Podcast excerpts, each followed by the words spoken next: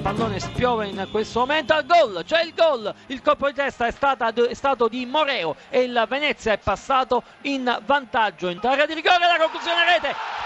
colpo di testa in area di rigore il pareggio dovrebbe essere stato D'Angelo a colpire di testa il capitano dell'Avellino. Bakogu porta in vantaggio il Carpi esattamente al nono minuto con una perfetta azione di contropiede. Pescara in vantaggio grandissimo gol di Capone. Donnarumma che cerca di liberarsi dei, dei difensori del Parma e riesce ad andare in gol. Il numero 11 Caputo un gol bellissimo per l'attaccante dell'Empoli è il sesto in questo campionato e dunque cambia il parziale quando siamo arrivati al ventitreesimo Parma 0 Empoli 1 attacca il Poggia Poggia che va in gol con il neo entrato Chirico che ha messo il pallone alle spalle del portiere Colombi che non era riuscito a trattenere una conclusione di eh, Martinelli dunque gol di Chirico per il vantaggio esterno del Poggia quando siamo al 19 per il Pescara 2 a 0 a te la linea. Il gol di Improta una grandissima battuta da sotterra sul primo palo 27esimo Bari 1 Cremonese 0 Luppi riapre la partita Lentella una dormita colossale della difesa del Pescara alla mezz'ora Pescara 2 Entella 1 Luppi a Tiao per il Bari dell'Entella 2 a 2 ancora una volta Zemallandia ma ancora una volta subisce in difesa.